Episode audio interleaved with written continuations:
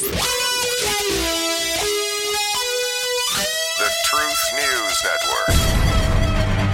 Remember when your mother told you if you can't say something good, don't say anything at all? Well,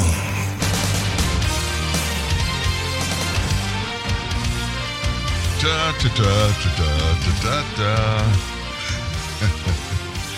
I guess we can't say anything at all, right? Pete Moss told us if you can't think of anything good to say, don't say anything at all. Well, good morning, everybody. We're going to say some things, some really good things, believe me. It's not all bad. You're breathing, you're on the right side of the dirt today. And just know this whatever challenges you have are going to get better. We lost a great singer last night, Gordon Lightfoot. Remember this? If you could read my mind, love, what a tale my thoughts could tell. Just like an old time movie about a ghost from a wishing well. In a castle dark or a fortress strong with chains upon my feet. You know that ghost is me. And I will never be set free as long as I'm a ghost you can't see. If I could read your mind, love, what a tale your thoughts could tell. Just like a paperback novel, the kind the drugstore sells. When you reach the part where the heartaches come, the hero would be me. The heroes often fail, and you won't read that book again because the ending's just too hard to take.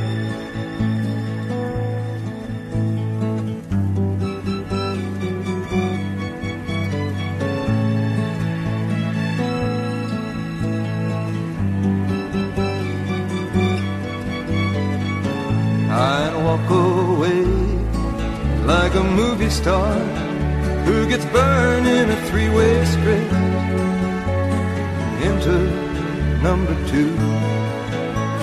A movie queen to play the scene of bringing all the good things out in me. But for now, love, let's be real. Never thought I could act this way, and I've got to say that I just don't get it.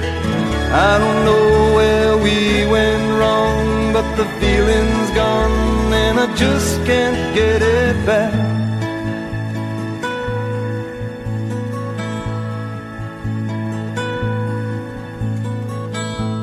If you could read my mind, love, what a tale my thoughts could tell. Just like an old time movie about a ghost from a wishing well. In a castle dark or a fortress strong with chains upon my feet. Stories always end. If you read between the lines, you'll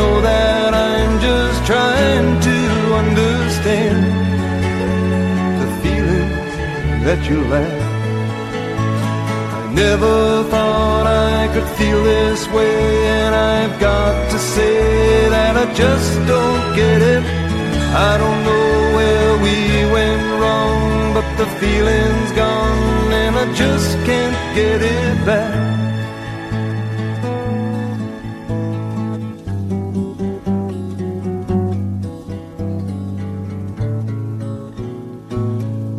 My years in radio, I played that song for the very first time when I went to work for four and a half months at a country radio station. And I'm not a country fan, but he was considered to be Gordon Lightfoot, who just sang that song as Big Hit, If You Can Read My Mind. He was considered to be a country artist. But boy, did he relate to a lot of people that weren't country fans back then. And he had a couple of other songs at the end of the show today. We'll play his second monster hit for you. Gordon Lightfoot died yesterday. Canadian guy, actually lived in Canada, was born there, and he passed away there. Every once in a while, somebody dies that you may remember, but you really don't know. You know what I'm talking about? It's somebody that you heard of, and of course, everybody's heard that song, If You Could Read My Mind. That's one thing I don't want to leave with vacancy about me. Not so much about me, but the accomplishments that I have made during my life. And for those of you that are listening that are much younger than I am, I'm 69 and going to be 70 in a couple of months. You think, why are you talking about that, you old fart? and it's because I'm an old fart. The older you get, the more you realize. I guess it was about my 50th birthday for me. You're going to realize this if you haven't yet. You get to a point in your life where one day, ding, ding, ding, ding, ding, guess what? More of your life is behind you than there is in front of you. Now, that doesn't mean you're on a downhill slide. Don't get me wrong, but it's just you think a little bit different. You bring in more thoughts, things that you maybe just thought about for a second once or twice previously, but all of a sudden you think about things like your legacy. What are you leaving for your family? What kind of substantive things have you left in your kids and your grandkids, and maybe for some of you, great grandkids? And I'm not just talking about money and property and assets. I'm not talking about that. That's part of it. But the older you get, you realize that's not the most important part of it substantive things, not dollars and cents, but things that you can't get from any place else other than from you. They'll have to consider those things and they tie them to you. Things that you've said to them, maybe things you've done for them, maybe issues that came up between you. Some, sadly, never resolved. Hopefully, more than not, have been resolved, and you remember the torture that you went through on the front end of it, maybe it's a lover squabble, or maybe it's something serious like disease and death in your family. All those things begin to mean more. Never diminish the importance of anything that happens in your life. If for no other reason it's there, just to teach you a lesson. Maybe it's just that, you know, we don't need to worry about all these little things. We're going to be okay on the other side of them, whatever and however they resolve. If you don't live in that world, you're going to be miserable. There'll be points in your life when you you'll say and think, is it worth it? Let me say this, it is worth it. I can look now, I can look back at 69 years. I've had a rough stretch or two or three in my life you name it. I've had it health, family, relationships, business, the whole spectrum out there. And you probably can say the exact same thing. But at the end of it all, my old Sunday school teacher, my senior year in high school, what difference is it going to make in a hundred years? The eternal things are the things that we need to concentrate the most on the eternal things. What are those? Spiritual things. Do you believe there's life after this when you do assume room temperature? Yeah, those are very important things that you got to get straight in your life. The eternal things. There are a lot of people out there that don't believe that there is life after our human death.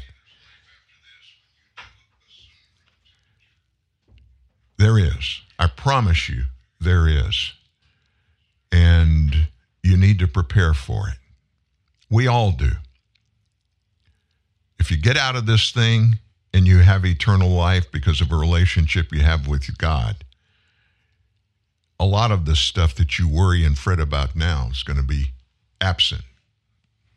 You get to that point, you trust God, you believe in eternal life, you believe the word in the Bible, all of those words in the Bible, you'll end up being okay. You know why? Because you'll act in your life according to what you let come into your life. If you're one of those that the sky is falling every day, that's what's going to dominate your life. And you're going to be ha- uh, unhappy. You're going to be sad. You're going to be desperate. You're going to be fearful. You don't want to go there. And the only way and the only reason you go there is because you choose to go there. Find a way to adopt this mindset. My glass is half full, not empty. And look at every challenge that you face. And even if you just consciously in the front of it, when it first comes up, say, hey, I'm going to get through this. There's life on the other side of this, and I'm going to get through it, and I'm going to be okay. If you start there and back into the issue, you'll be a, hot, a whole lot better off. And let me just say this about our world that we live in today there's a whole lot of nastiness out there. There's a whole lot of bad stuff that's happening around us. And unfortunately, they're never going to completely go away. If it's not Ukraine, if it's not inflation, if it's not prices here in the United States, if it's not sickness, there will always be another one. And each of them are just one thing in life. Don't ever let desperation drive you to do something that you should not do and you know it. Don't let emotions, don't let fear drive your boat. Keep on top of it. Be positive. I mean, what could it hurt? Be positive. Think about the good things. You have to puzzle through the bad things too, but don't let them dominate who you are. Because it doesn't matter how you decide in those circumstances what to do, what not to do. You're still going to be you on the other side of it. And I would always like to be considered a guy that the glass is always half full and it's never half empty. Let's move on. In our show today, we have quite a few important things we need to dig into. We're going to start at the White House. A couple of big things coming out of the White House. One that just shocked me Karine Jean Pierre, Joe Biden's press secretary, she dropped a, a bomb on the media yesterday. She was eviscerated on Twitter. And here's why. She declared, listen to this. The White House press secretary declared illegal immigration was down by 90% since implementing President Biden's immigration policies. Now, that's not a typographical error. she actually said that during yesterday's press conference. Here's how it set up a reporter asked Jean Pierre about Biden's plans to deal with illegal immigration. And Pierre, she insisted that Biden has already put forth efforts to address the broken immigration system, quote, on his first day in this administration. And then she touted all of his successes. I'm going to quote the press secretary. Listen closely. In the meantime, he has tools that he's used to make sure we do this. We actually deal with the immigration system in a humane way, in a way that actually deals with what we're seeing at the border. And that's why you've seen the parolee program be so successful. When it comes to illegal immigration, you've seen it come down by more than 90%. And that's because of this the actions that this president has taken. And we needed some patriotic music behind that. but she wasn't through. Here's some more. But we know that more actions need to be taken. So it has to be legislative action. We're going to continue to call Congress to do that. And so this is important to this president. On day one, day one, he put forth the legislation to move forward on this. And of course, the Twitter world, as I said, they exploded. Social media, Facebook, Instagram, all of them, they just went nuts, down 90%. That's what everybody concentrated on.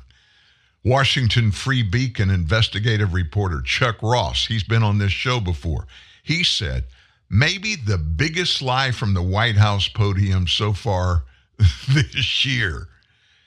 How does she still have this job? That's by an editor of Hot Air, Karen Townsend. How does she still have this job?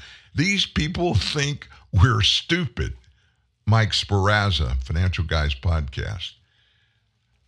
Americans are not stupid. Now, let me ask you this just for a second, think through why the White House press secretary would say something like that. It's very, very obvious. We've had 5 million illegals come in since Joe Biden was inaugurated. 5 million. And it's down 90%. I mean, you do the math. oh, you just can't make this stuff up. And in the Biden administration, Karine Jean Pierre is anything but alone. We have this Secretary of State, Antony Blinken. I always wondered why parents name their kids when they're going to name them Anthony with an H. Why some of them leave that H out. Antony. Maybe his mama didn't like him. I don't know. So he's on the hot seat now, and he's denied having any role in that 2020 letter that was signed by those 51 current and past intelligence officials that aimed to discredit the Hunter Biden laptop as part of a Russian disinformation campaign. I'm tired of talking about this thing. And these guys just continue to bring up the insanity with all of the lies they tell. Here's what he said yesterday, and I I uh, I read this and I listened to him say it. I actually I downloaded him saying it. I'm not going to play it for you, but I almost threw up the first time I said heard him say it. One of the great benefits, he said, one of the great benefits of this job is that I don't do politics and I don't engage in it. Yeah, right. I mean, come on now. That's all anybody that is in any cabinet position, any appointed condition other than positioned, other than the cabinet. Everybody in there. They're in politics. That's number one on the list of what you got to do if you work in the Biden administration. And to be quite honest with you, most other administrations too. He said, but with regard to that letter, I didn't, and he stopped. And he continued, it wasn't my idea didn't ask for it, didn't solicit it. And I think the testimony that the former deputy director of the CIA, Mike Morrell, put forward confirms that. Now, this was yesterday in an interview. Blinken was with a Fox News reporter.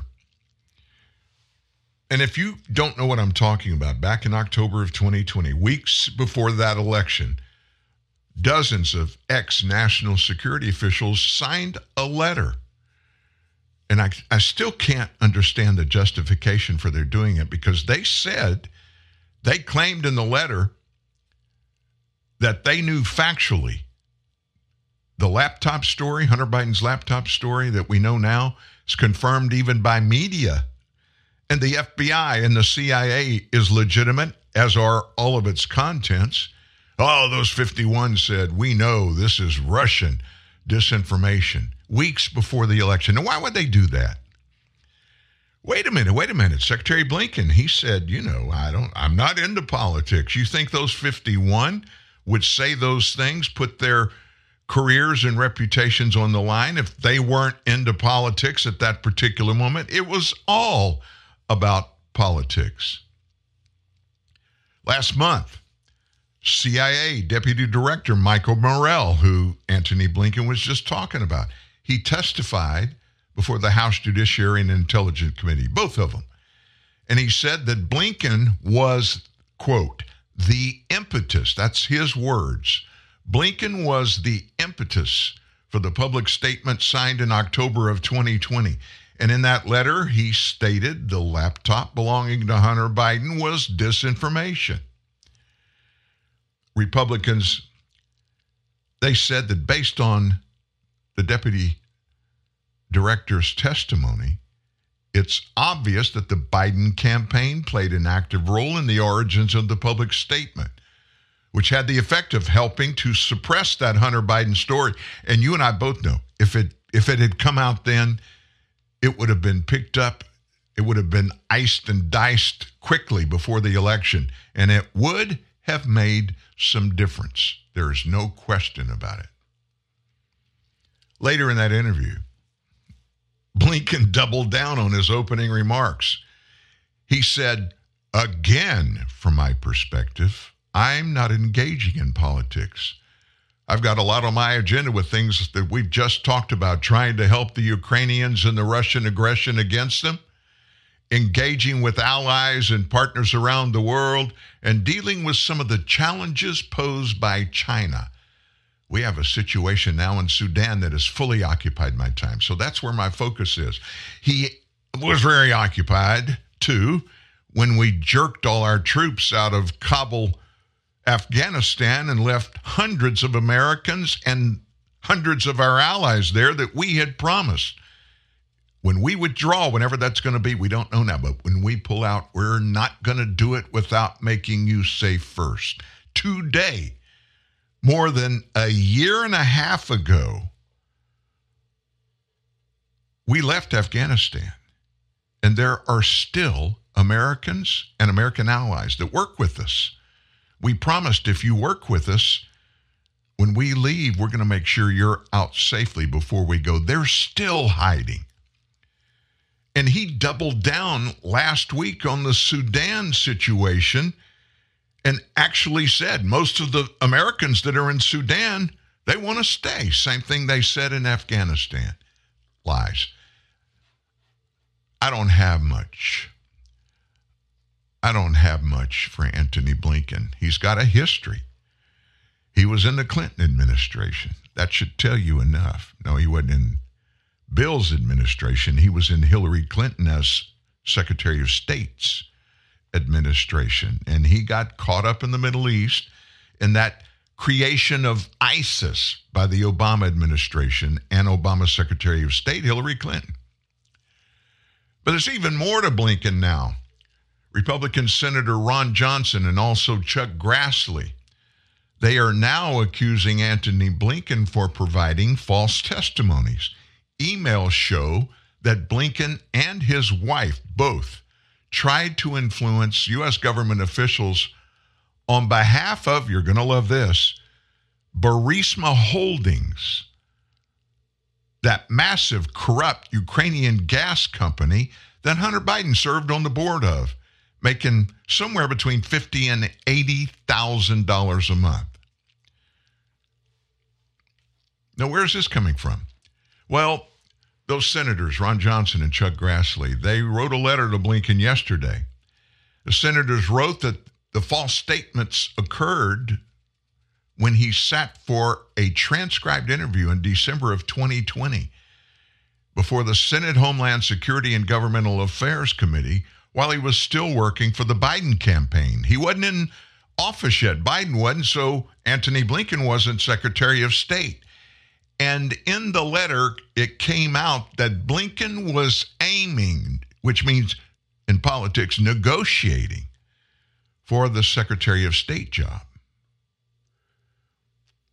Senator's letter, here's just a part of it. On December 22nd, 2020, you gave false testimony to Congress during your voluntary transcribed interview. As part of our ongoing investigation into the Biden's business dealings, you agreed to participate in an interview with our staff to talk about your relationship with Hunter Biden, among other topics. At the start of that interview, our staff reminded you of the statute that makes it a crime to lie to Congress. You acknowledged your understanding of that statute. You said there's no reason you would be unable to provide truthful answers during the interview. And then Johnson and Grassley in the letter informed Blinken that based on emails from Hunter's laptop and even other records and information that is now more widely available, Blinken's 2020 statement to Congress was blatantly false.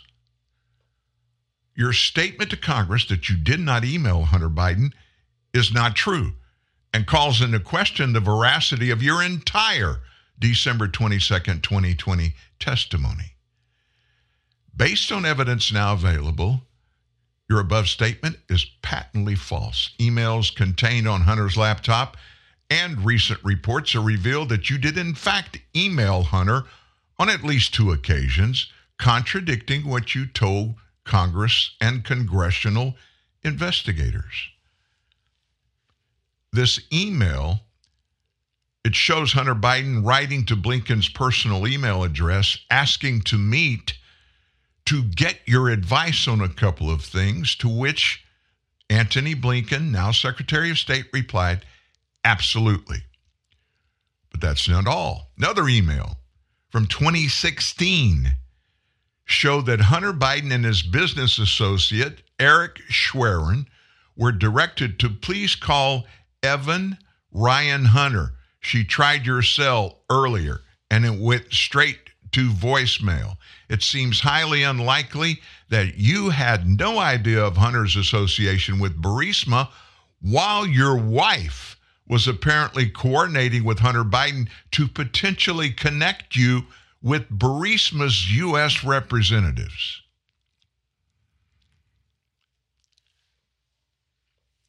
The senator's letter to Blinken revealed that Blinken and his wife, Joe Biden's cabinet secretary, Evan Ryan, were both embroiled in an alleged attempt to influence U.S. government officials on behalf of Burisma Holdings, a Ukrainian company. Blinken told Senate investigators under oath in 2020 he had no knowledge of Hunter's service on the board of Burisma. Didn't know about Blue Star Strategies, which is a Democrat consultancy hired by the firm in 2015 to improve its image in Washington.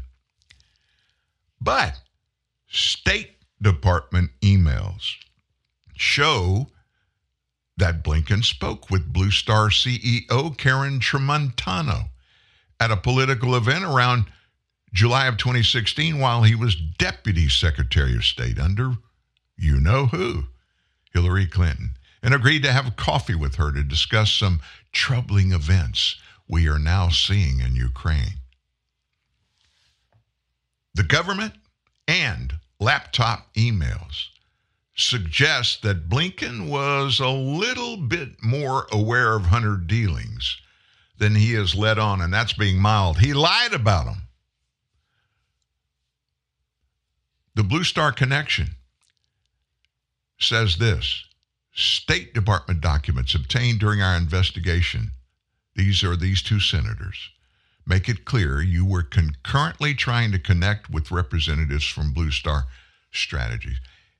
It all boils down to one thing and one thing only, and you know exactly what that is lies. Lies. People in the highest positions in the Biden administration are lying, lying under oath, lying about very substantive matters that mean things, a lot of things. And you know, the saddest thing about it all, here we are, you and me. We've been listening to this drivel for years, the same drivel coming from the same people, even more, peeling back every day, more layers are evidencing the corruption that has permeated pretty much everything Biden has done, not just since being president, but when he was vice president for eight years. He did a lot of things. He may have done some good. I don't know of any, and I mean that sincerely. I don't know of any real, meaningful, positive thing he did as vice president. Maybe he did. I'll give him credit for it if he did, but let me tell you what he did do. He created a syndicate and he set up members of his own family not only to be the worker bees in creating and perpetrating and growing this syndicate, especially in value, but to cover for him.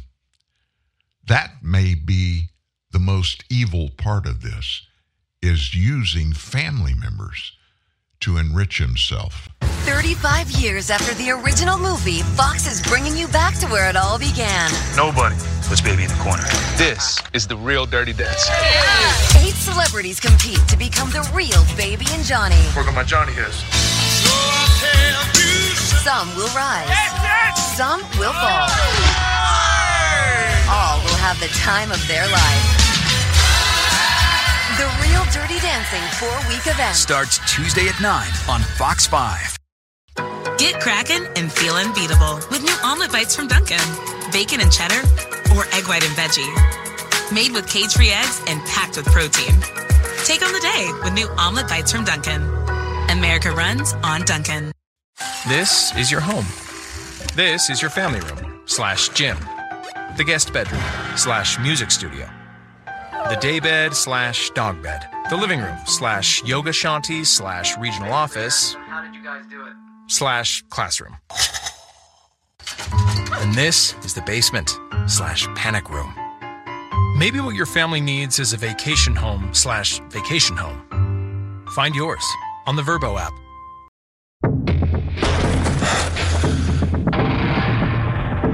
When playing football, you run up to 120 pitches. You work out 650 muscles. You withstand three times your body weight. You treble your adrenaline production. You raise your heartbeat to 180 times per minute. And in the end, you lose up to three liters of sweat. For one goal. This game is not a game. Gatorade works with no artificial colors or sweeteners. Locked and loaded with truth ammo. Taking aim at the problem, it's Dan Newman. One of the heroes, if not the hero, appears here one time a week, and that's usually every Tuesday. I'm talking about Steve. Steve Baker, investigative journalist, photo investigative journalist. He's normally here on Tuesday. He will be with us, but not today.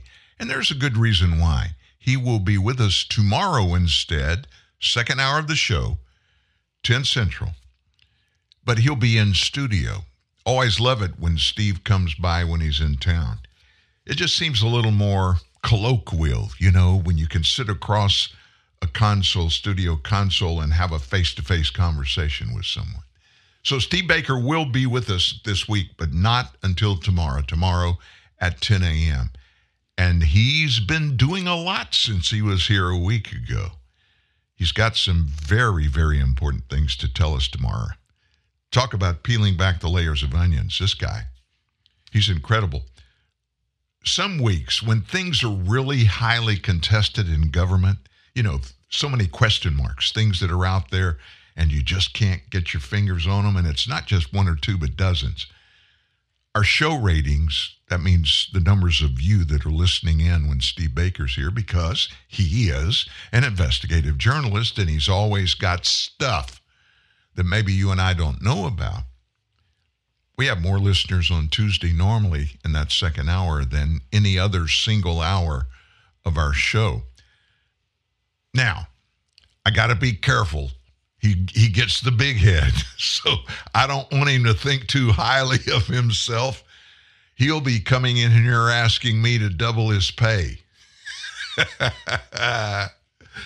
yeah, all right. I hope he's listening this morning. I haven't looked to see around the nation who's listening. No, seriously. He is a contributor, very good one. We have several, in fact, quite a few contributors that contribute in content for the show, also for our website. Kelly Nelson, Jeff Dover, several other writers that regularly you see their stories published here. We don't all think the same. Don't get it wrong. This is not a cookie cutter operation. We want different ideas. We want different opinions. In fact, you're welcome to share yours with us today. Toll free, we'll pay for the call. 1 866 378 7884.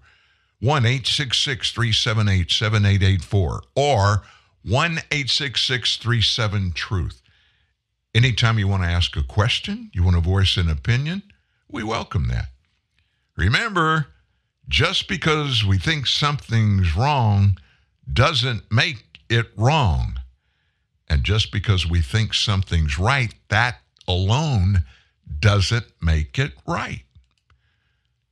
Getting information, filing it in your head and your heart, and making educated decisions about the important issues. That's what this show is all about. That's what Truth News Network is all about. So, speaking of truths, the woke crowd, the group thinkers, the mob, they are doing their darndest to take over the nation and the minds and the psyches of our young people in this country. And I don't know a better place to address that than just to look at what's happening in our public school system. We hear all these stories. I mean, a court, I don't even remember if we touched on this to, yesterday. We had it, we may have run out of time before, but a court actually came out and they exonerated a man that self identified as a woman and I'm it wasn't an old man. It was it was somebody that was in school still, school age.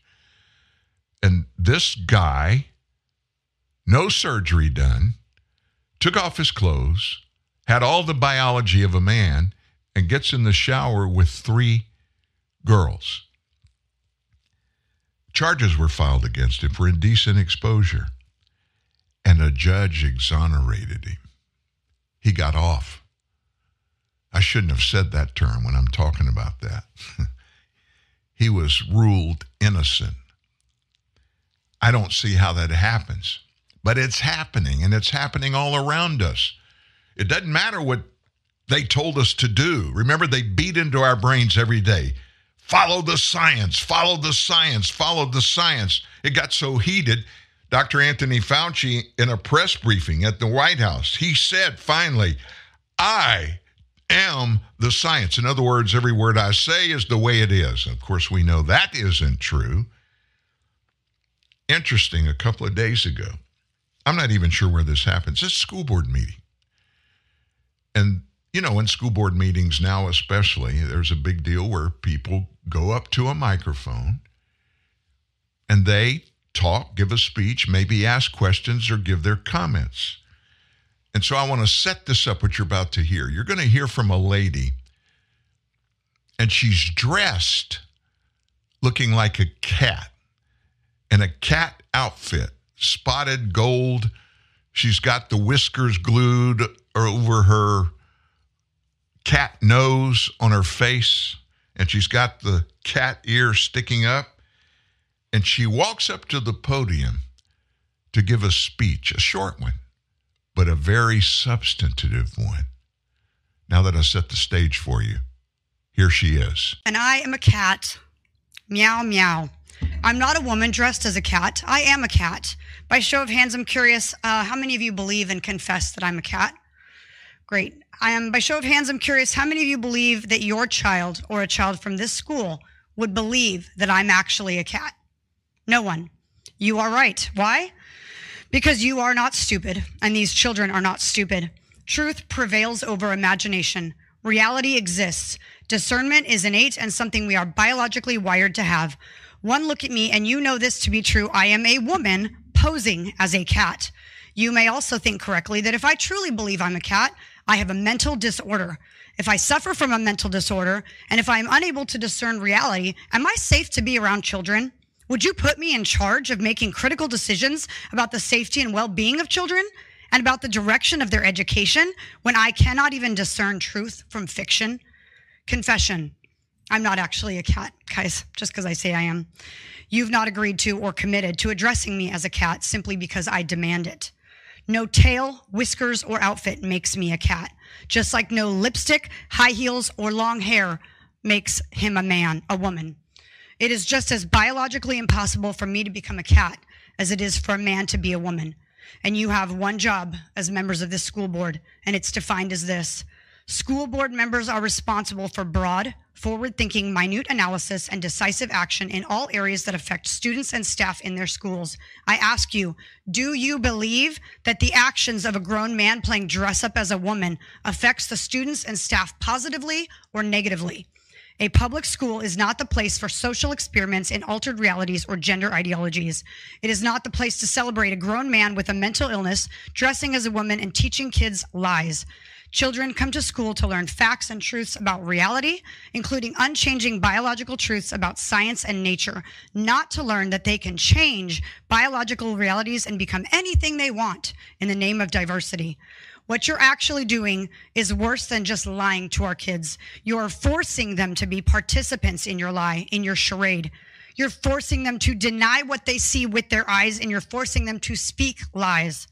I ask you again Am I a cat? And if you say no, then the mindset must be aligned with your discernment across the board. By allowing a falsity to be displayed and paraded around the school, you teach children that truth is not existent, facts are not real, and biology is a lie. You fail at your job, your only job, by confusing children and teaching them untruths and to coddle a grown man playing dress up as a woman. If you were to address me as a cat right now, it's as ridiculous as when you say Miss Bixler and a grown man's voice comes thundering over the. Thank you. Uh, I think she hit the nail on the head. What do you think? I mean, that was pretty pretty powerful, you got to say. But it makes sense. Put it in the context of what you are living through right now, your children, you, all of us, what we're living through. We don't know how to address anybody. We don't know how to tell somebody about someone else, trying to be honestly truthful to tell them about someone else. I don't know whether to call that someone else a man or a woman. I don't want to offend anybody when I talk to them about them. It's that difficult for you and I. Imagine what it does to our kids. And we're living in a world where they have normalized the mob. That's I can't think of another term to use that's more applicable. The mob. They control everything. They take control of it. Who gives it to them? Nobody. They just grab it and act like they have the full authority. It gets worse than that. Maybe not worse, but another extreme is what is happening in California. California, do you know this? They actually have created an official reparations task force. And now that task force has gotten together and they've done a deep dive into facts and history. Here's what they say they've estimated that black residents of the state, any black resident of the state, is owed $1.2 million each in compensation for the legacy of slavery. Now, wait a minute. What they don't want us to think about, you know, when California became a state, they came in as a free state. They entered the United States, entered the Union as a free state in 1850. So these people are guaranteeing African Americans that live in California this state owes you $1.2 million. This committee was established by the legislature, signed into law by Gavin Newsom, the government, the governor, during the height of the Black Lives Matter panic in 2020. And they released an interim report last year backing reparations and proposing separate black schools, among other things. Now, I thought we did away with that back in uh, the early 70s, late 60s, early 70s, integration. They want to go back to segregation. I thought that was evil.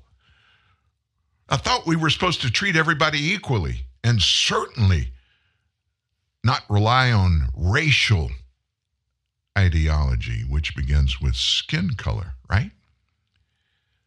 This committee narrowly, very narrowly, decided that only those black residents who could trace their roots to Southern slaves should be eligible for reparations. And by the way, it determined that all black residents continue to suffer today. In the San Francisco Chronicle, economists advising California's task force on reparations have, at long last, released an estimate of the damages caused by the state's history of slavery and its many vestiges of white supremacy, up to $1.2 million per black resident over a lifetime. How did they come up with this? Where did that $1.2 million number come from? These lawmakers and the governor created this task force in 2020, and they told the members to study the history of slavery in California. There was no slavery in California. It was already done away with. Now, while the Golden State was admitted to the Union as a free state in 1850, historians are telling us slavery continued to be openly practiced for years by white Southerners. Those evil white Southerners brought enslaved people to California and forced them to work in gold mines and on plantations. I'm in Louisiana. I know all about plantations. I didn't know California had any plantations. I'm not saying they didn't, but I never heard of any. Of course, gold mines, gold was discovered there. That was a really big deal and a great boon for the state of California.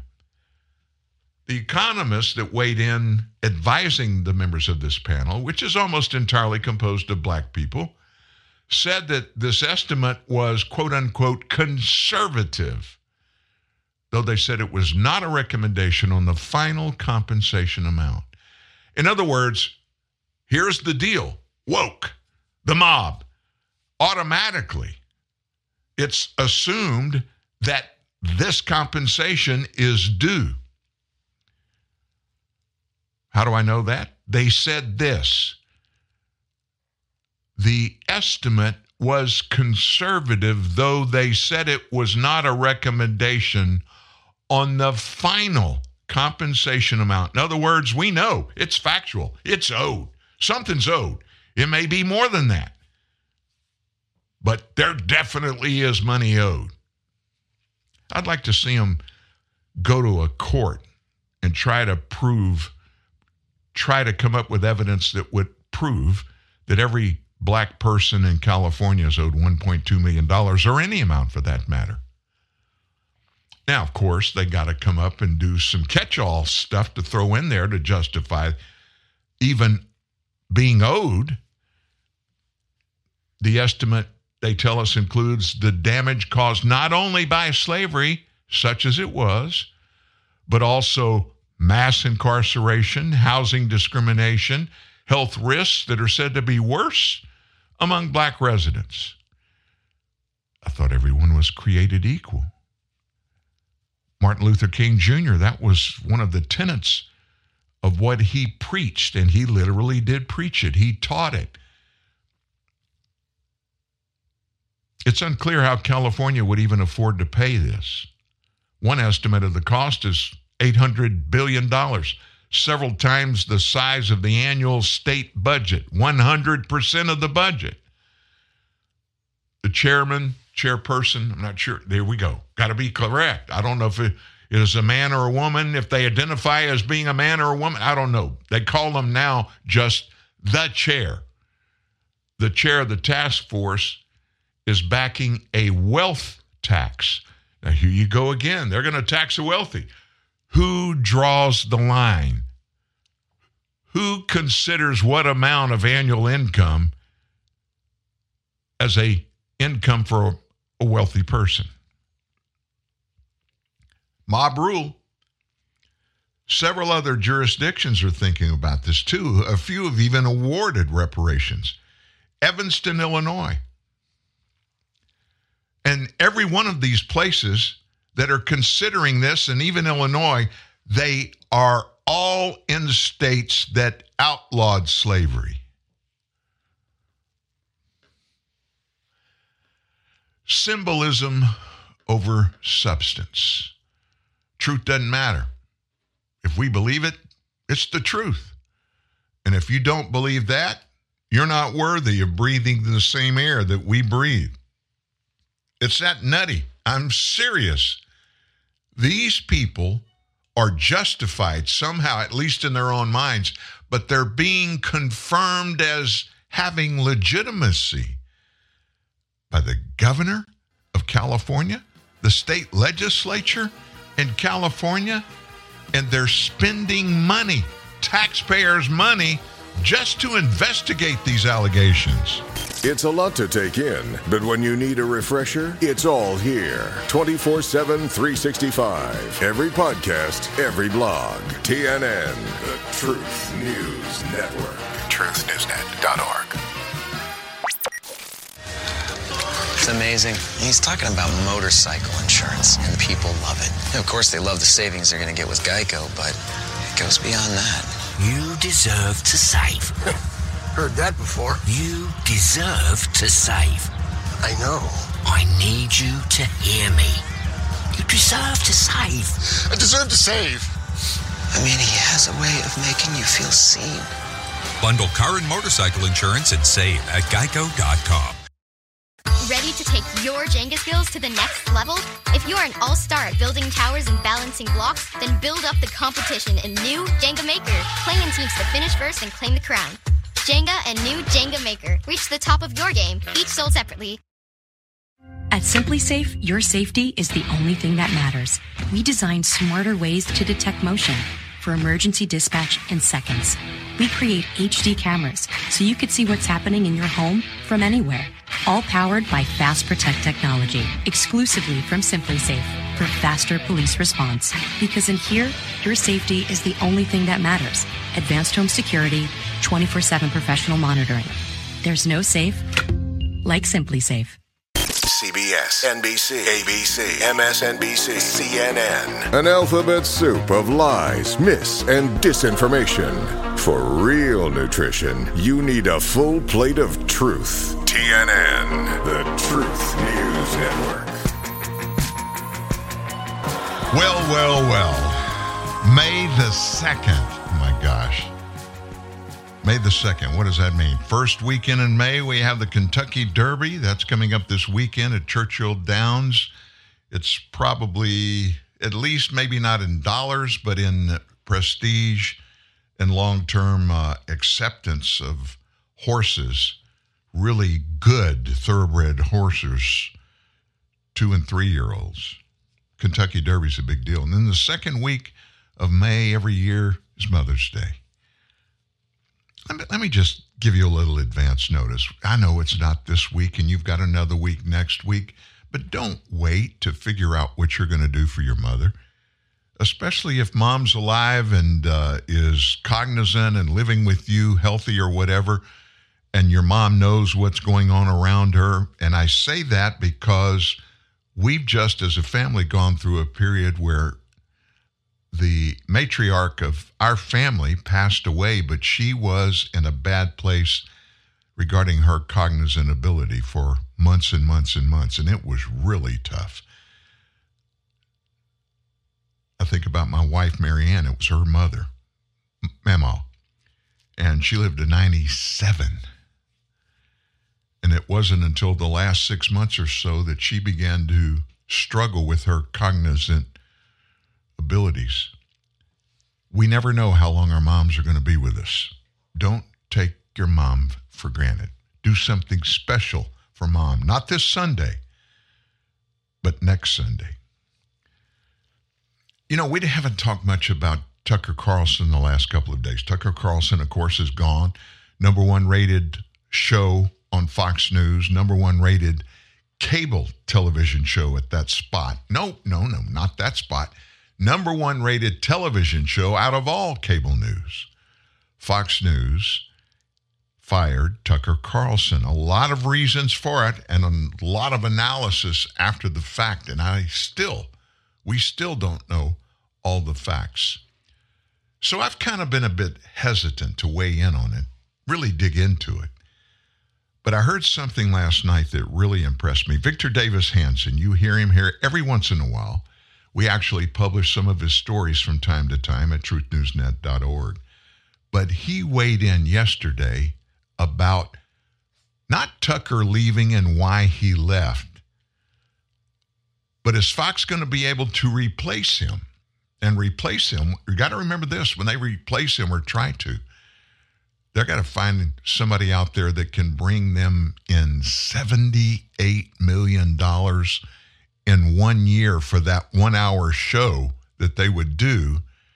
That's how much Tucker brought into Fox News. Just his show in 2022 $78 million.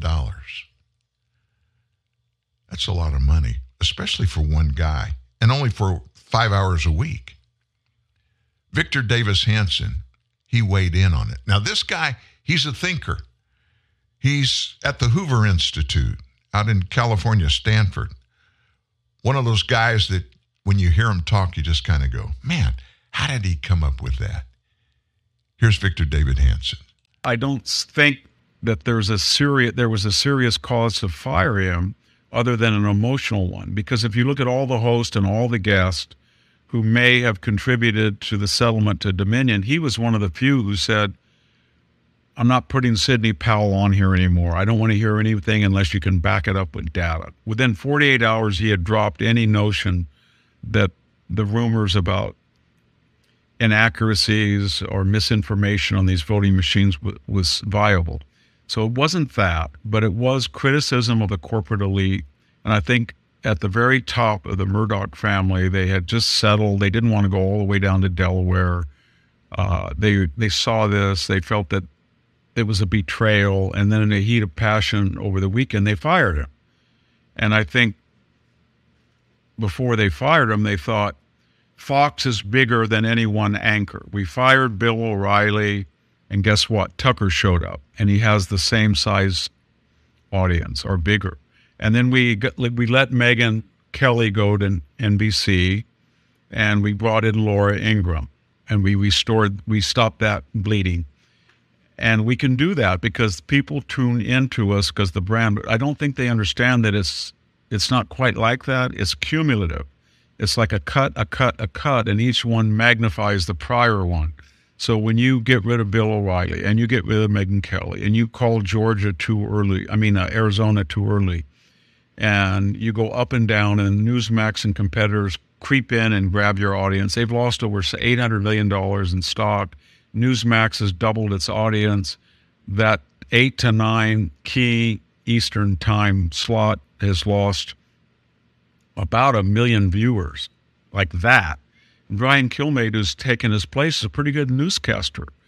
So I'm not sure they they can find somebody like that to come in, a that is funny and affable and knowledgeable, but b and more importantly, Paul Ryan is on the board or, on the board of News Corp, and News Corp owns the Wall Street Journal, so it is the epitome of doctrinaire conservatism.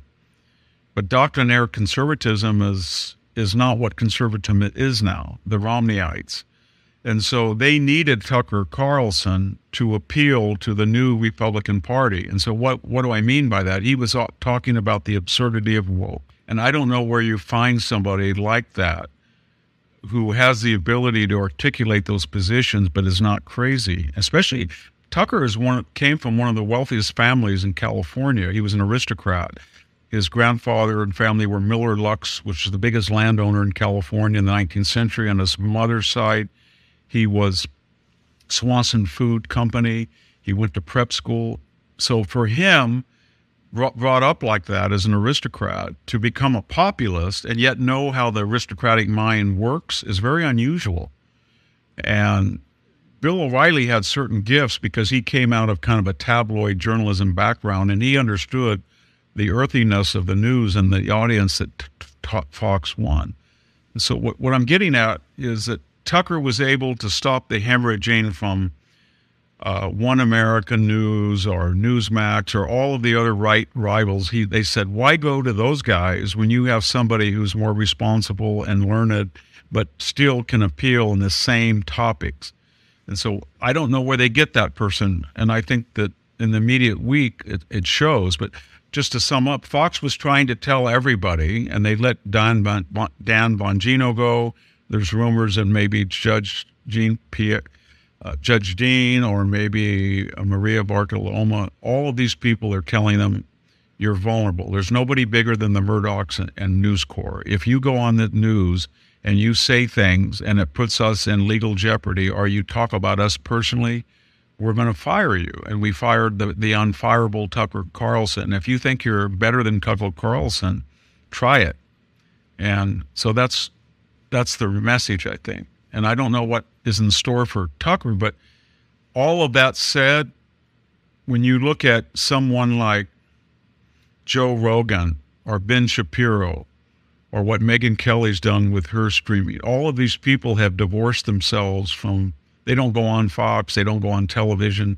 And yet, in terms of reach and profit, they're far more successful. So I think even though Tucker was supposedly getting two more years at $20 million a year, given his appeal and talents, he could probably make more than that with his own venue. That, that wasn't true 20 years ago. 10, it wasn't true five years ago. But we've so fragmented the media business. You and I are talking right now. We don't have to go on television to do that. You don't have to be with the BBC. And I think that's the one of the messages. The Murdochs are not quite, they're not quite understanding that when you take away somebody who had a greater potential elsewhere and was a precious asset that anchored your whole evening lineup, and you fired him in a fit of pick or anger without thinking it through, you got to be very careful because you're not going to be able to replace a guy like that. That's the impact on Fox News. But just very briefly, can you describe the impact on the wider conservative movement? Because as you said, Tucker Carlson was able to push certain boundaries of acceptability. Um, and he's and he's no longer able to do that on such a wide mainstream platform. Yeah, he, he might get a podcast or he may set up his own thing, but I, am guessing that that will have less impact on the ordinary non-political, apolitical American voter who might have just switched into Fox News at 8 p.m. on a you know on a weekday um, than the more active Republicans who are going to go out and search for Tucker on YouTube anyway. If you see what I mean. Well, certainly, the left would agree with what you're saying. They're in celebration now. AOC and people are saying things like, "We don't believe in cancel culture, but we got him canceled." That's what they're saying. They're, they they think they took him down. They criticize him every day. They said he was a racist. They said he was a transphobe, a homophobe, and they think that eventually they got uh, for that slot should have been making hundreds of millions of dollars in advertising, but they were able to cut his revenues by 30 or 40 percent by boycotts, pressuring corporations that they were going to boycott them if they bought time. And they feel that that's a paradigm that now is successful and they're going to use it. But I don't think it's going to restrict. Uh, what we're talking about is on a good night, Tucker got three and a half million viewers and that's pretty good. That was almost like a free. Uh, you can go on network news for free and get about four million on one of the nightly news. And some nights he had four and five million. And so he was basically telling America, you're going to pay a lot of money on a cable subscription, and yet more of you going to watch me than what's free on NBC or CBS. That was an unusual development. But that said, when you look at that audience, it's not that big. And uh, and so there are all of these other venues. Are those venues affected by this? I think that's your question. Does, does a Joe Rogan say, oh my God, I, I got to be careful? Or does Dinesh D'Souza or Ben Shapiro say we can't do that? Does the Daily Wire, the Daily Caller, do they say that? Does the people on Substack, they say we better pull? No, not at all. In fact, I think they're going to be just the opposite. They feel wow, there's a big vacuum now. There's a three and a half person million audience, and we're going to go after it. I think that's the point. Newsmax and Glenn Beck, Newsmax, they're all trying to say, ah, we're the place where we don't censor you. But I don't think there's anybody in the conservative movement that's saying, maybe the never Trumpers, but well, I'm glad he got what he, Howard Stern, you know, I'm glad he got what he could want, but nobody else. A lot of people are very angry about it. People are really upset still about Tucker leaving. And Victor Davis Hanson, you you heard now this was a couple of days ago.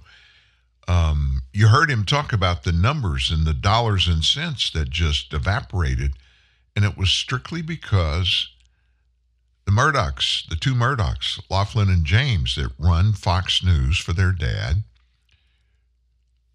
Rupert Murdoch, they decided we don't want Tucker Carlson around. We don't like the fact that he attacks anybody. We want to be nice. We want to have nice people on the air. I get that. And because they own it, they have that right. They can make a decision. Sometimes decisions anybody makes are bad, but you never know really what the outcome is going to be until you make that decision. And so they're looking for somebody now. They've got Lawrence Jones on, who I like a lot. Lawrence is uh, a very athletic guy, African American guy. He's from Texas. When I say athletic, he's tall. He's very tall, and he's good on the air. But he's not Tucker Carlson. Let me tell you something that happens in a lot of situations in jobs. It's not just in media, it happens sometimes in media, but it's not just there, it's in jobs. When you have somebody in a specific spot that does a really good job and does it for a long time, in media, it's much more obvious because they're obviously, in this case, on television every night. And Americans, they make you part of their lives by tuning in every night if you're a fan, every day if you're a fan. And that makes you something special for them. If you leave that job and somebody else comes in, you're going to compare. Human nature is, it says, whoever replaces this person that you really liked, you're going to compare what they do and how they do it and what you think about them to how you felt about the one, the person that was there before that was so good. I'll give you an example. I'm in Shreveport, Louisiana, not a big city, not a tiny one either, not a town, but a small city in northwest Louisiana. Years ago, when AM radio was king, this is back in the late 60s and early 70s, top 40 music, that was rock and roll back then. The number one top 40 disc jockey in the nation was a guy named Larry Ryan. And he did the morning show at KEEL Radio, Keel Radio. AM 710 Keel. That was the way they, one of the slug lines they use in promos. And everybody in American radio knew him. This didn't have satellites back then. I mean, if you if you did a radio show, you did a radio show and it covered the audience that could hear you live. You didn't have any way to go back and get that kind of stuff. And somebody may be listening to me now saying, "Oh my gosh, I didn't know there was ever a time when we didn't have that ability." Yeah, and so being number one was a really big deal. Well, Larry decided to leave Keel Radio and buy a small radio station. A guy was the general manager at Keel Radio, was a good friend of mine. In fact, I worked for him at another radio station years later. Billy Wilson, probably one of the smartest operator marketers that I knew. And so he knew whoever replaced Larry Ryan on Keel Radio in the morning show was not going to be successful because every listener was going to compare the job that this guy did with the job that Larry Ryan did. So he went and found the guy that he wanted to replace Larry Ryan with, but he didn't start the guy for about three months after Larry left. And he put a guy, he actually introduced a guy to the morning audience that nobody knew at the time, but this guy was just going to be a 90 day or so fill in because Larry knew whoever, fo- excuse me, Billy Wilson knew whoever followed Larry Ryan immediately was going to fail. People would not accept them. And that's exactly what happened. And so the guy that he went out and sought and decided he wanted him to come, 90 days later, he brings him in. And this guy became an instant success. He appealed to the same audience as Larry Ryan. He was different. He didn't do everything the same way. But there was a buffer in between. Victor Davis Hanson talking about Tucker Carlson at Fox News. It's going to be hard for anybody. Lawrence Jones, Brian Kilmeade did those shows last week on an interim basis. Brian Kilmeade from uh, the morning show at Fox, and he's good. He relates well to an audience, but he's known as being in his slot doing mornings at Fox and Friends. So they put themselves in a really tough situation. And I know this was a lengthy explanation, but I can't tell you how often I am asked, What do you think about Fox firing Tucker? And I have a simple answer it's a major corporation, it's a multi million, maybe even multi billion dollar corporation. The people that own it, they have a right to do whatever they want to do with it. Now, it's publicly traded, but they control, they have controlling interests, the Murdoch family. And so they have the right to do whatever they want. They can have on their television station, their cable station, whoever that they want to have doing whatever they want to program. I will say this it's going to be a tough, tough row for them to hoe to replace somebody like Tucker Carlson to get the same kind of results that Tucker got. But as Victor, he very succinctly explained, they fired they fired several people. Megyn Kelly, a beautiful lawyer who spoke well, they fired her. Bill O'Reilly, he was very successful. They fired Bill. They did okay, Fox did. After those people left, that's just one of those things. They found the right person. One of them was Tucker Carlson, replaced Bill O'Reilly. The other one was Laura Ingraham, and she replaced Kelly, Megyn Kelly. So there is a way to do it. But everybody's asking the question where's Tucker going to go? That's up in the air. Joe Rogan, by the way, you heard Victor Davis Hanson talk a little bit about Joe Rogan. He's the number one podcaster on earth. He does his show every day on YouTube, and it is massive. Typically, he'll have 12 million people tune in, and he's making tens of millions of dollars, and he's his own boss. Is Tucker going to go that route? I don't know. Just getting you to think about a few things. Want to mention for everybody here that's here now looking for Steve Baker, who comes every Tuesday and joins us in our second hour. He's traveling today. He's got some special things going on. He will be with us tomorrow in our second hour from 10 to 11. That's Central Time, by the way. And uh, he's going to be in studio. I'm looking forward. I like it when he comes here because we get to share some things. And things are a little different when you talk to somebody when somebody's on the phone, it's almost like you talk at somebody. Talking to somebody, it's always more personable. So he'll be here tomorrow morning, Steve Baker, and I know you will be too. Morning face. You get it when you don't sleep well. This is what happened to Linda. Morning, guys. Good morning. Ah, what is that thing? It's me, Linda. Oh my god, it talks! Run! No, it's me, Linda from HR. It looks hungry! Save the children! Save them! Stay back, I've got mace! Ow, that went in my eyes. Quit moving! It's called beauty sleep for a reason. And there's never been a better time to get some. Get 20% off IKEA Sultan mattresses. IKEA, love your home. Join the Truth News Net army of the informed. Be on the cutting edge when a new story is posted at TNN. Sign up at the homepage of truthnewsnet.org. We never share, we never sell your email. The only thing we're selling is the truth. Join the TNN family today. We're growing from Bangor, Maine to Saigon, from Berlin to Moscow, from Rio Linda to Krakow, Poland, from Sevilla, Spain to McAllen, Texas, and Caribou Landing, Canada, from Salzburg, Zurich, and Milan to Shreveport, Louisiana, and all points in between. TNN has been named the single most important source of conservative American political news by the University of Moscow. It's regularly heard in Washington, D.C., and every major capital on every continent. Be part of this mass migration from propaganda to truth. Sign up today. Thanks for being a part of our worldwide family. TNN. TruthNewsNet.org.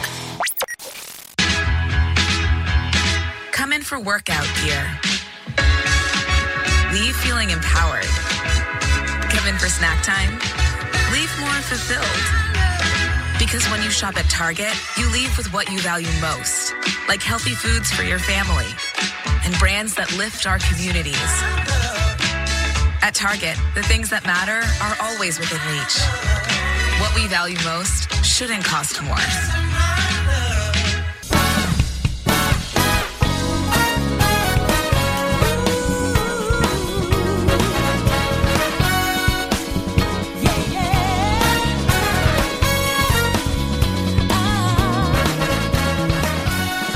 My kind of music. Smooth jazz, but it's a little jazz and maybe not quite so smooth there. That's a cover of Chaka Khan's song, one of hers. Anyway, back to business as usual. The Biden administration. Well, everybody kind of held their collective breath waiting for Joe Biden to respond to Kevin McCarthy, the House Speaker, regarding that debt deal that the House passed last week to extend our debt limit so that we don't default on our debt. Our Secretary of Treasury announced that we're looking at being in trouble at the end of this month. We don't come up with the ability to raise our debt. Biden's been saying from the beginning, I'm not going to negotiate. We want a clean debt limit bill. In other words, you just give us a blank check and we'll go spend it how we need to do. And House Republicans said, nope, we're not going to do that. You're not going to go spend us into oblivion like you have been your first couple of years as president. Mr. Biden, that's what you've done. We're not going to let you do that. And of course, after that bill was passed by the House last week, he bowed up again. But guess what? He has now asked the GOP to meet with him. They got to get it done according to the, the White House before June the 1st. It's crunch time. Biden yesterday called the speaker and even some other congressional leaders, and he called them to invite them to a May 9th White House meeting to figure out this debt limit thing, as Janet Yellen says that that deadline for potential default now she's pegging it at June 1st. Biden reached out to McCarthy, who was traveling abroad. He was in Israel has been goading Biden to negotiate, as well as Senate Majority Leader Chuck Schumer. Minority Leader Mitch McConnell and House Minority Leader Hakeem Jeffries included in that bunch. And all of them have been kind of unavailable until now. Biden's ask for everybody to come to the White House comes after he, for months, said Congress has an obligation to raise the debt ceiling with no conditions. And he points to decades of precedent and nothing that the debt has been accrued over hundreds of years and reflects spending the government has already approved. The GOP, meanwhile, they're using the debt ceiling as leverage. Leverage as they're looking to get some significant cuts in government spending programs. Here's what the president said Monday. For over 200 years, America has never, ever, ever failed to pay its debt.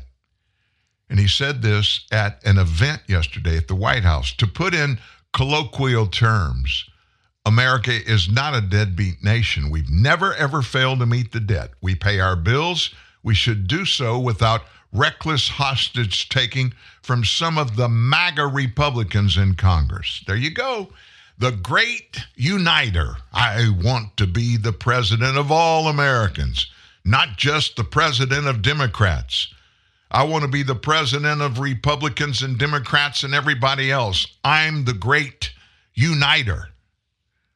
Unless, of course, he's referencing somebody who disagrees with him, like his term, the MAGA Republicans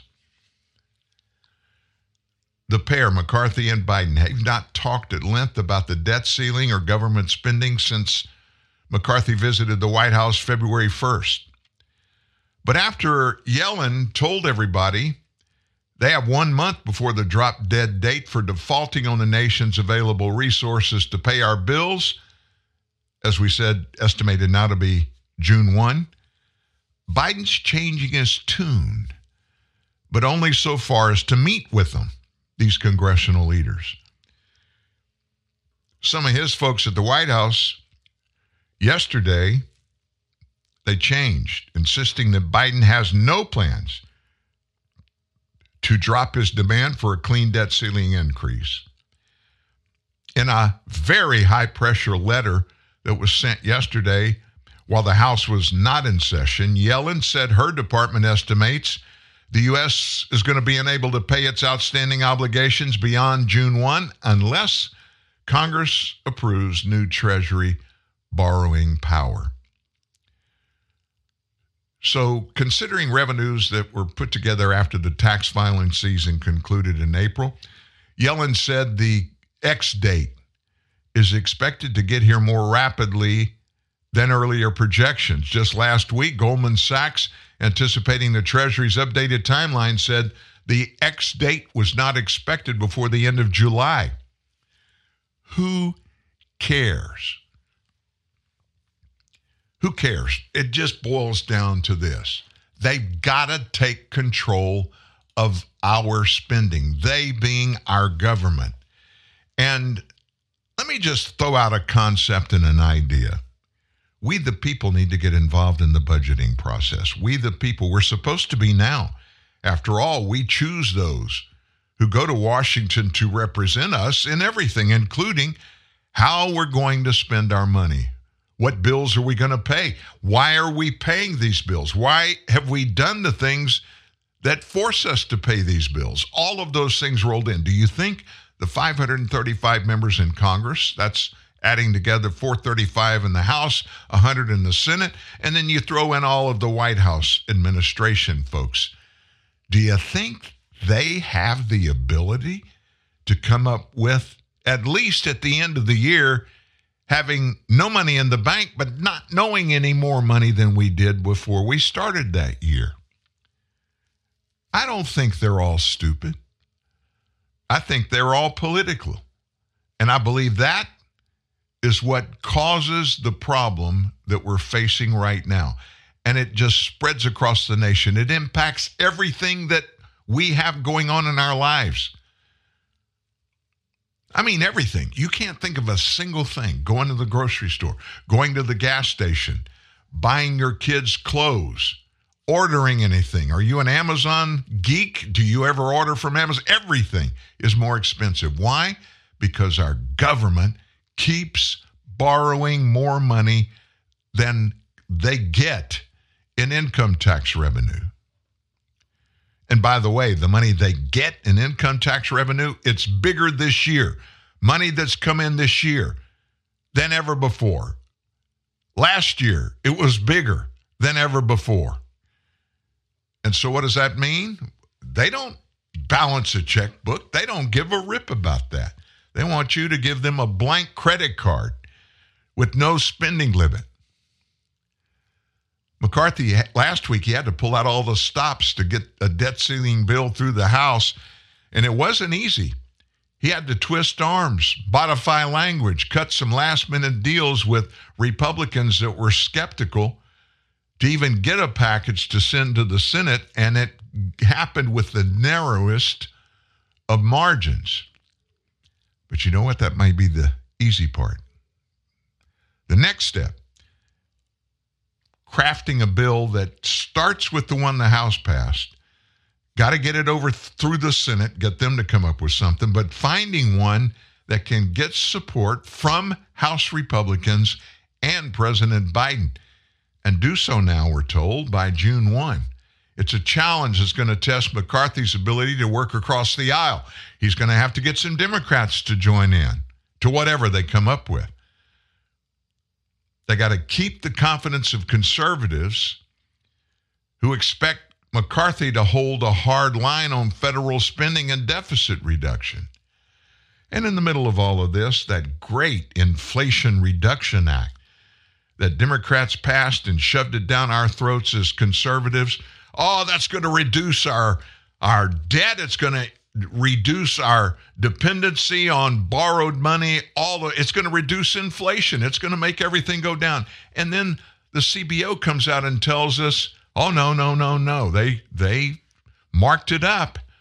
What it's going to be is another trillion dollars added to our deficit over the next 10 years Now, what is a deficit for the government? That's where you spend more than you have coming in.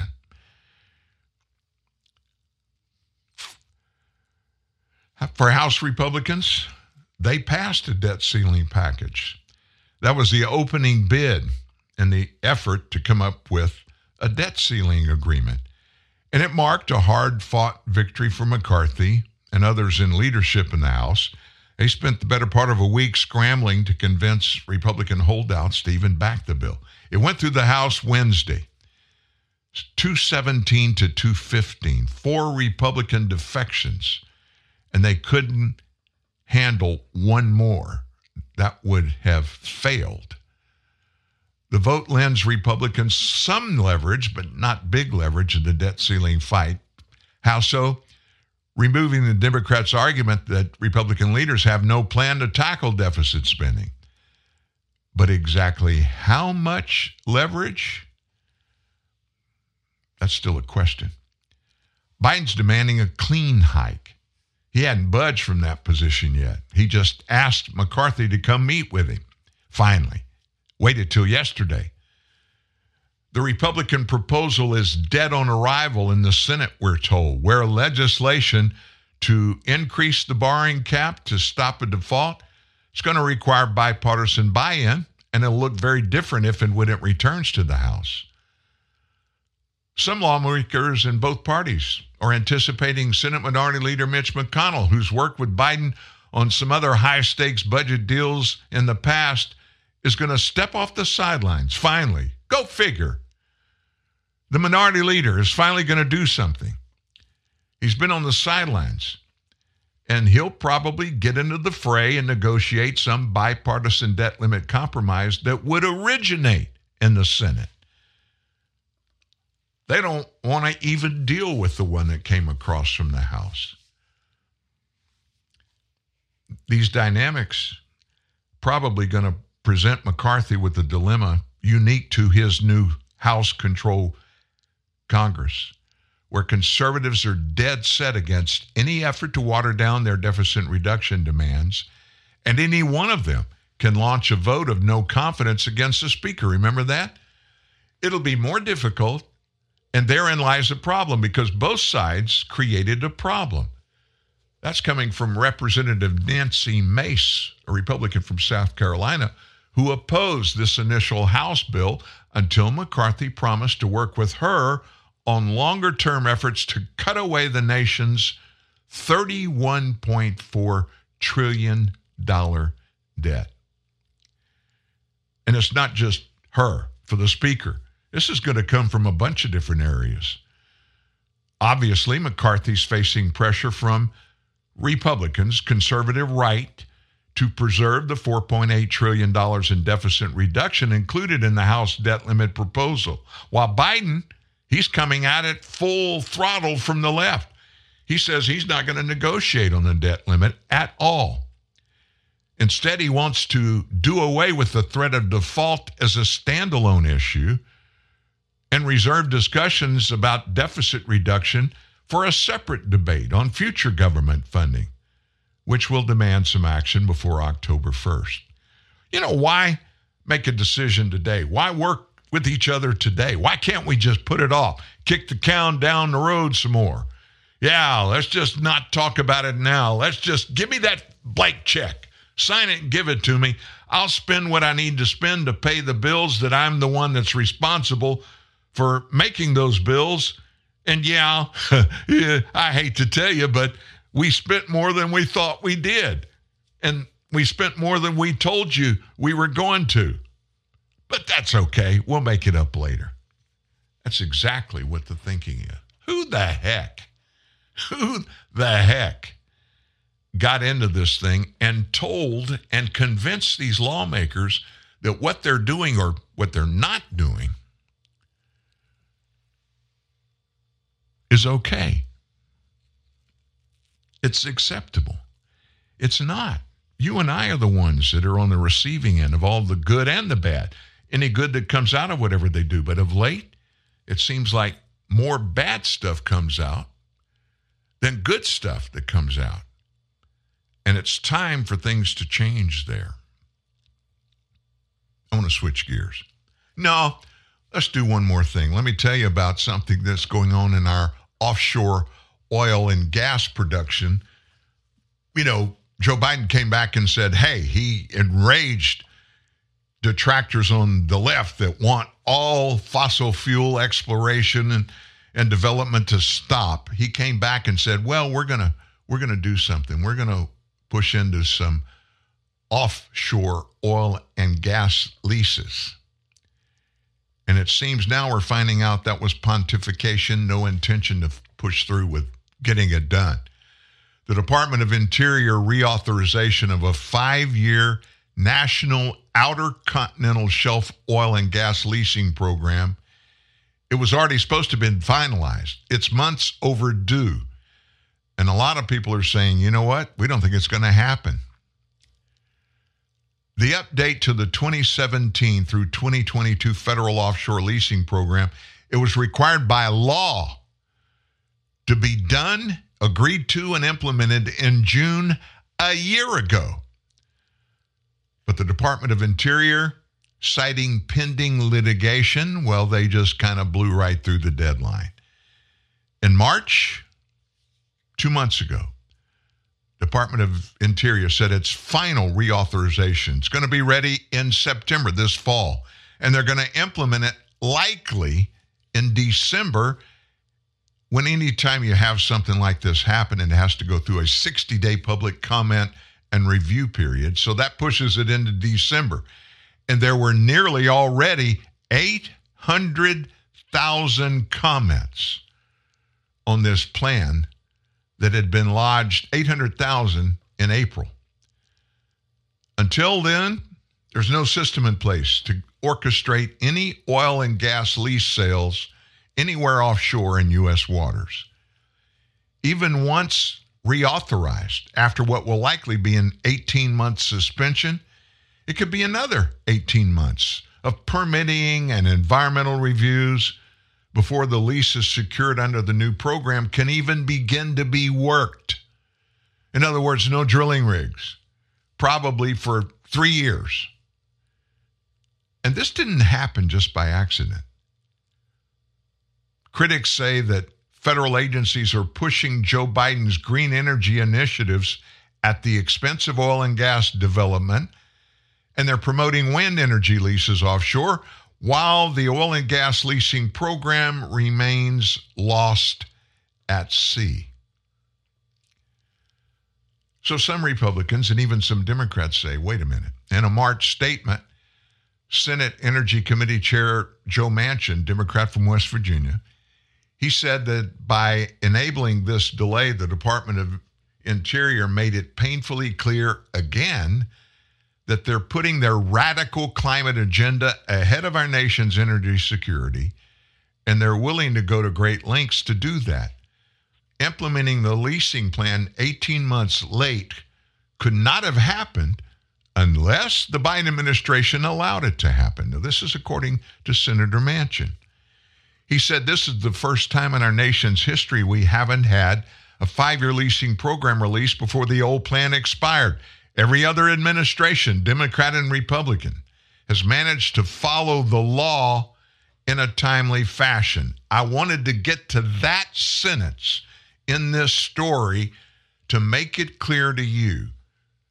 Joe Biden, as president, every person in authority in his administration doesn't give a rip about law laws on the book, the rule of law, the structure of legally operating a nation. They blow through it every day with no regard. And none of them, including the president, none of them are held accountable. Now, just for a moment, let's replace Joe Biden with Donald Trump just for a second. Donald Trump's president and this same thing comes up. And Donald Trump, he's the one that promised we were going to get into and renew this offshore oil lease program that statutorily has got to be done. And we've got to get it done by a certain date. And it just so happens somebody like Joe Manchin is the one that pushed it through. Democrat. But there keeps coming from the Trump White House delays, pushing it off, pushing it off, pushing it off. What would happen? He'd be impeached.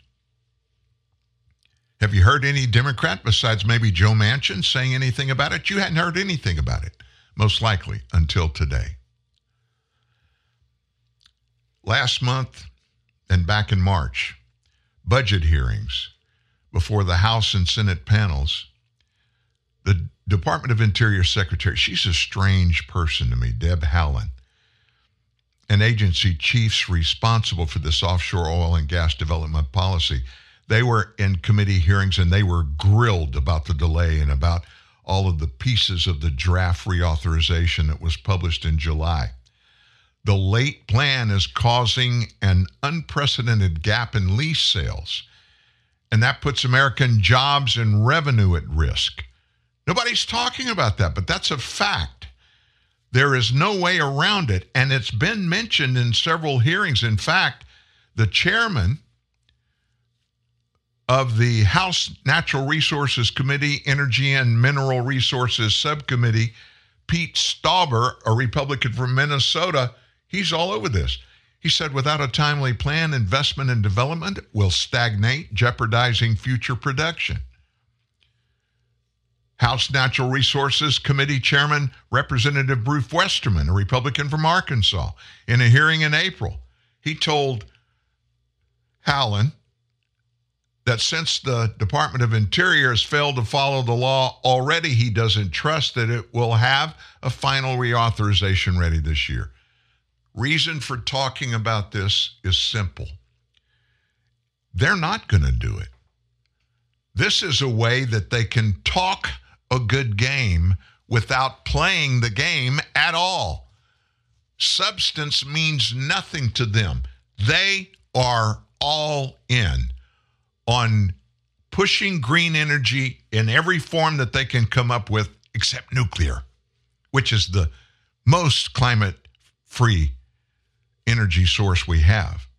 Nuclear energy. They don't want it. Oh my gosh. And it's all over Europe. And Europe and their energy stuff over there, they're blowing and going, getting better and better all the time.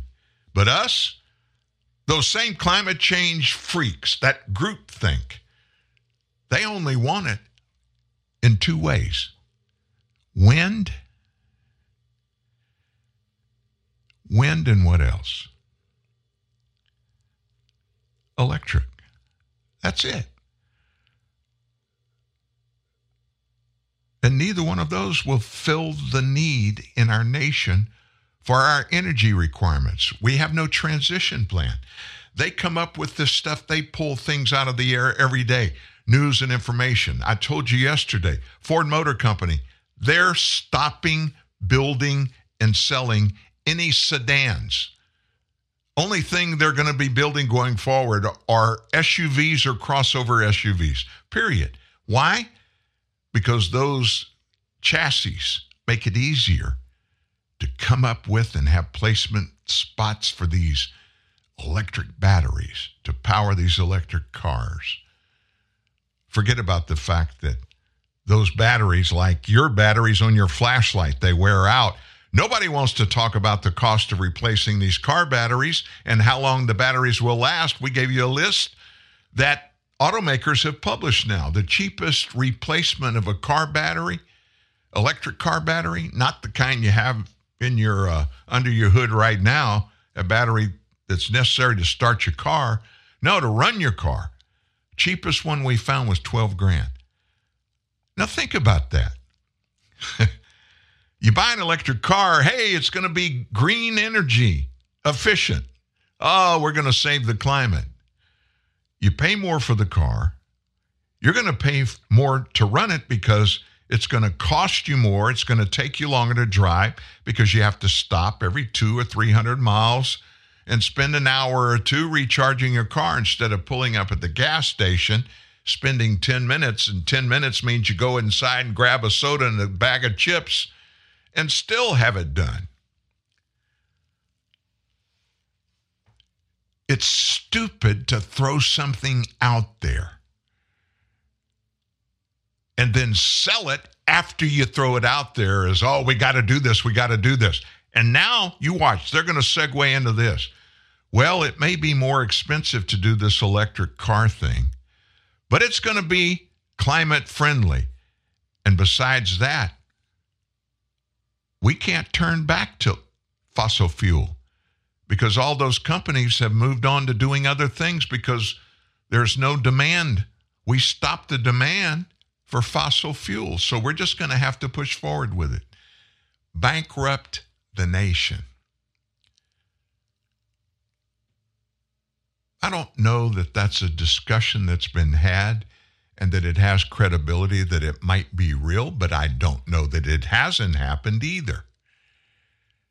And just thinking about that as a possibility makes it more credible to me that there may be some reason, something going on. Could it have anything to do with the Biden family syndicates, top to bottom, wide all the way you can imagine, to China, where these batteries are being made, these cars are being made? Ford Lincoln Mercury.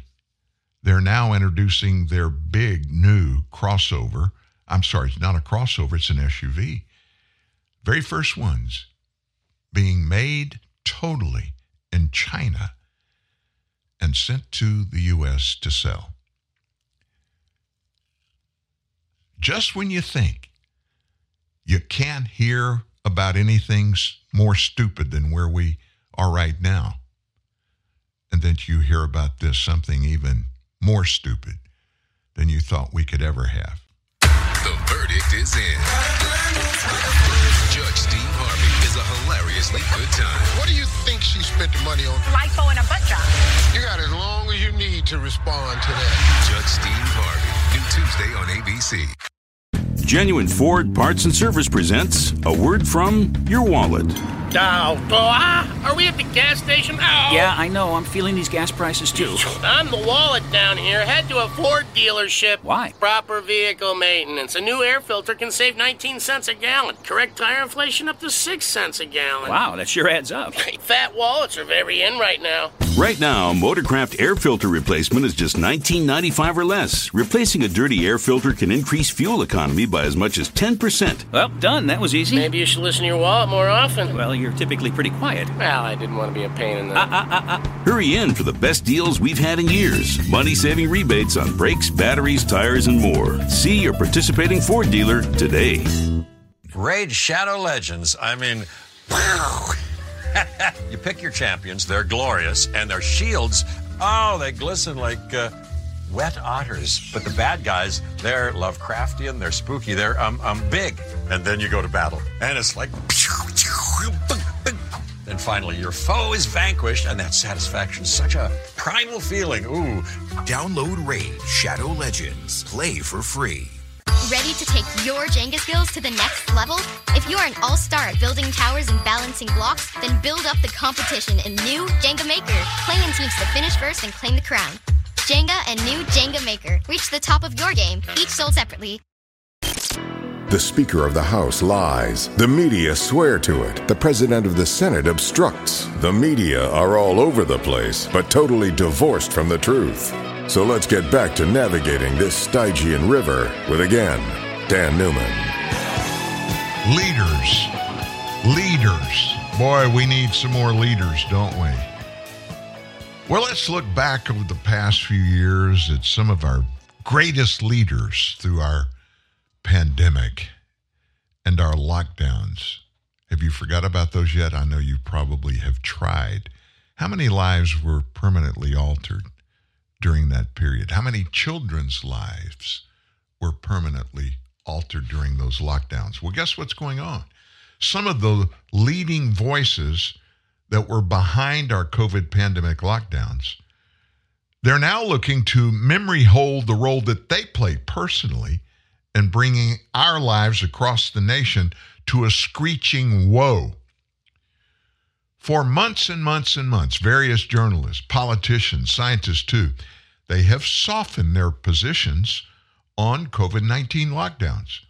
Some cases they admit that what they advocated for was excessive, maybe downplaying the actions they actually did to stop the spread of the virus. How many times did you hear that?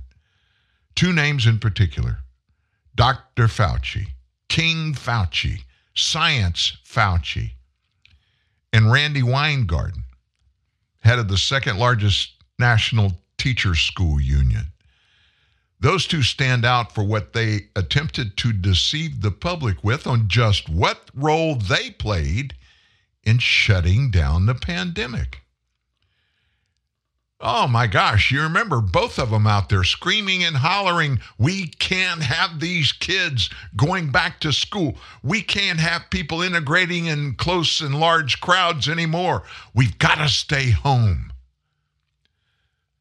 Fauci was the top coronavirus advisor to both President Trump and Joe Biden.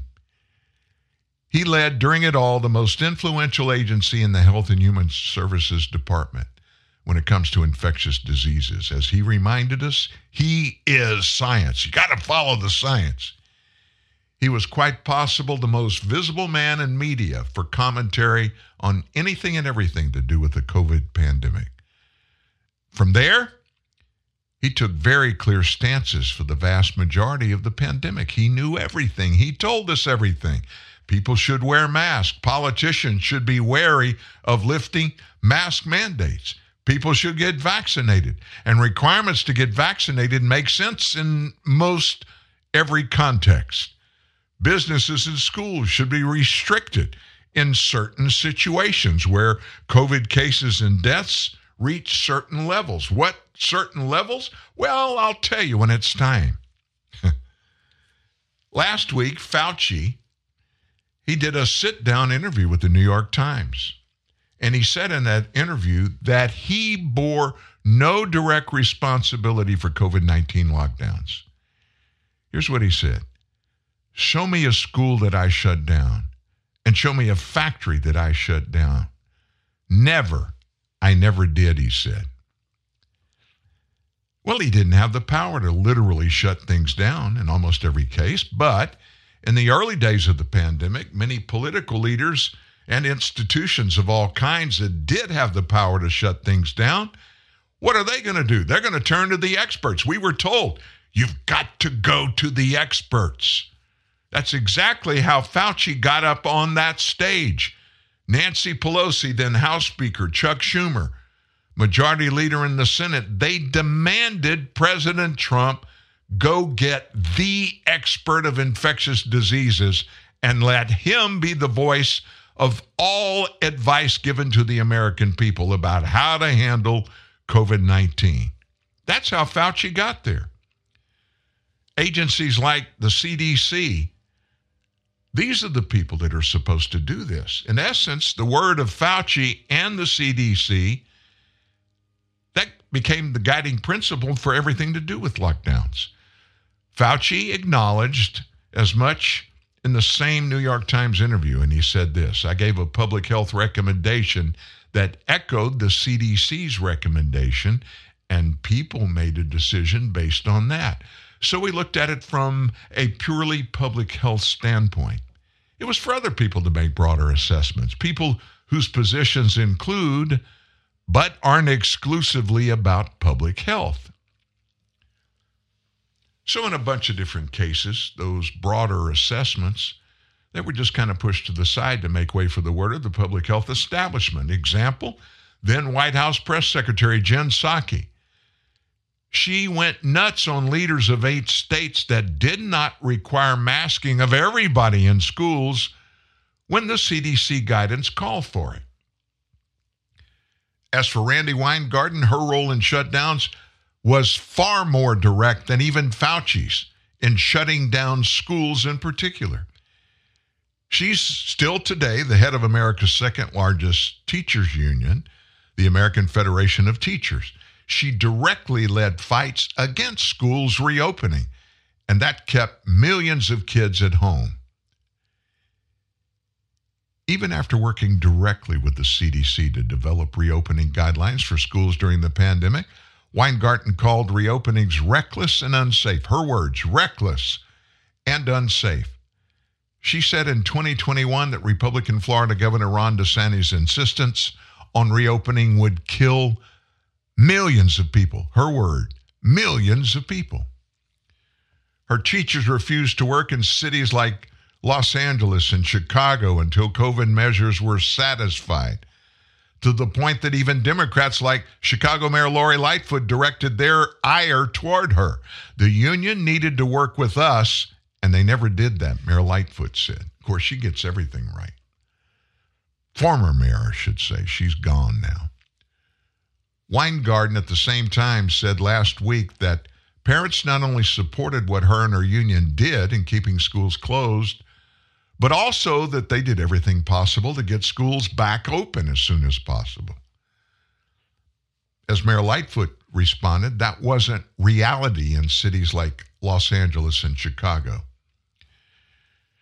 So here are some facts. The increasing scientific evidence is now public. It shows the detrimental mental health effects that these lockdowns caused and the learning loss sustained by students during their remote learning. That may be one reason the individuals at the tip of the spear of lockdowns are backtracking now. They're wanting us to believe what we say now. Don't look at what we did then. The effort to rewrite the history is as frantic as it is desperate. They're trying to create cover, get a passing grade, avoid being held accountable. The big problem they all face is with facts and all of the lived experiences of millions of Americans, everyone who went through these three years of hell, perpetrated, initiated, and continued by the so called experts at the top of the heap. It's sad, but listen, I mean, people are dead today because of decisions that they made based upon these so called experts. Seriously, that's verifiable. Good leaders always make decisions and make decisions on the best facts they have in front of them. And when the facts they have in front of them, maybe they misinterpret or they misread, and they make decisions and get other people that work with them, below them, or part of whatever they're running. Like, you know, the White House press room every day introduced as the god of COVID 19 and everything to do with it, like Anthony Fauci. He told us things to do and things not to do. He reversed almost every one of them at one point or another. Who you going to believe then? Well, a lot of Americans never believed it, couldn't believe it, didn't trust, and therefore didn't make some of the bad decisions. But people are dead today. A lot of people are dead today because of Weingarten. I'm talking about kids and her situation and everybody else, including kids, Dr. Anthony Fauci. Wow. Wow, wow, wow, wow, wow. Elon Musk got into it with Bill Maher about free speech. Elon Musk, the owner now of Twitter, SpaceX, Tesla, he's quite a guy. Bill Maher has kind of softened his stance. He's always been a hardcore leftist but coming through the pandemic and watching what the left did to America, and then on this side of it, they got into it.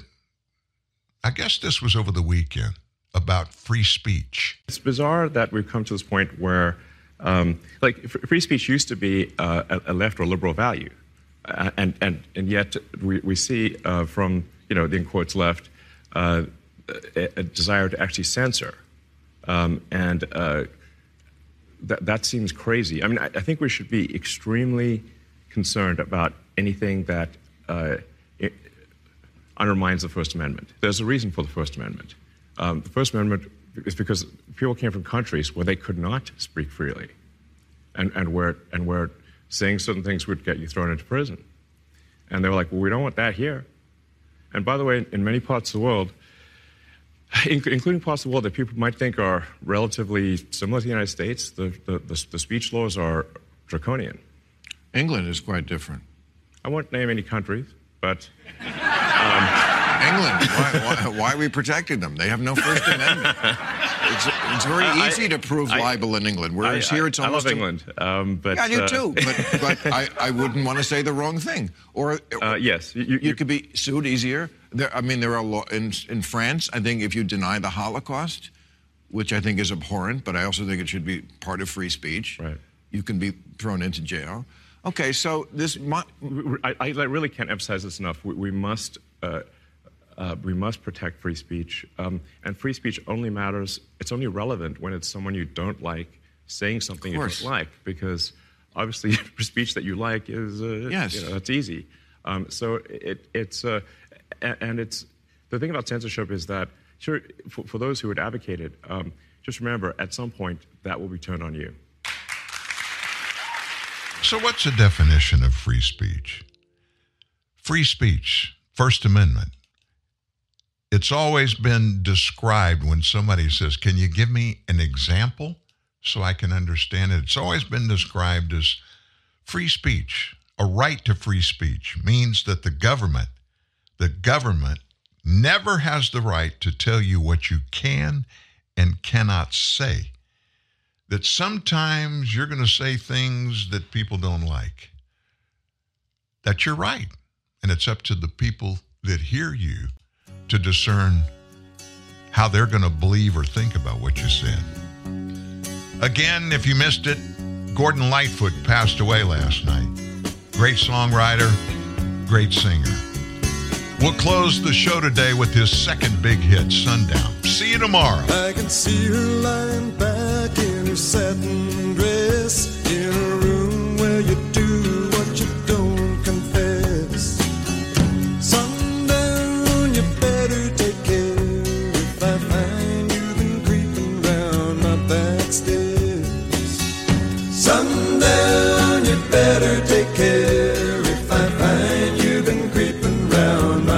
my back. She's been looking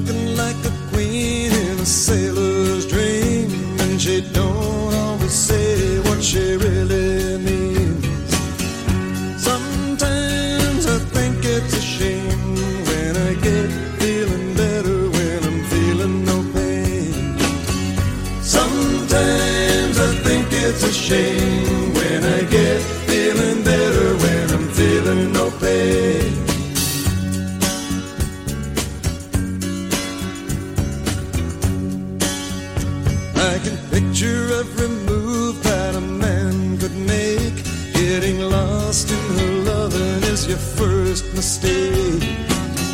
Sundown, you better take care if I find you've been creeping round my back stairs.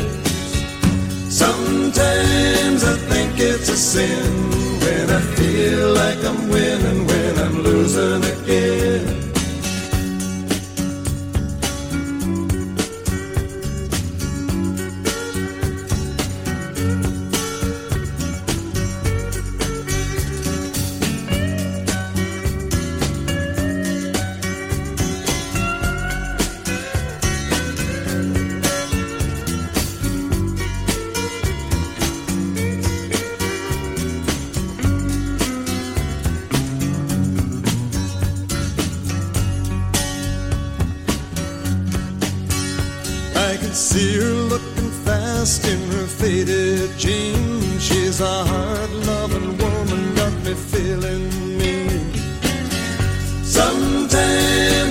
Think it's a shame when I get feeling better when I'm feeling no pain. Sundown, you better take care if I find you've been creeping round my back stairs.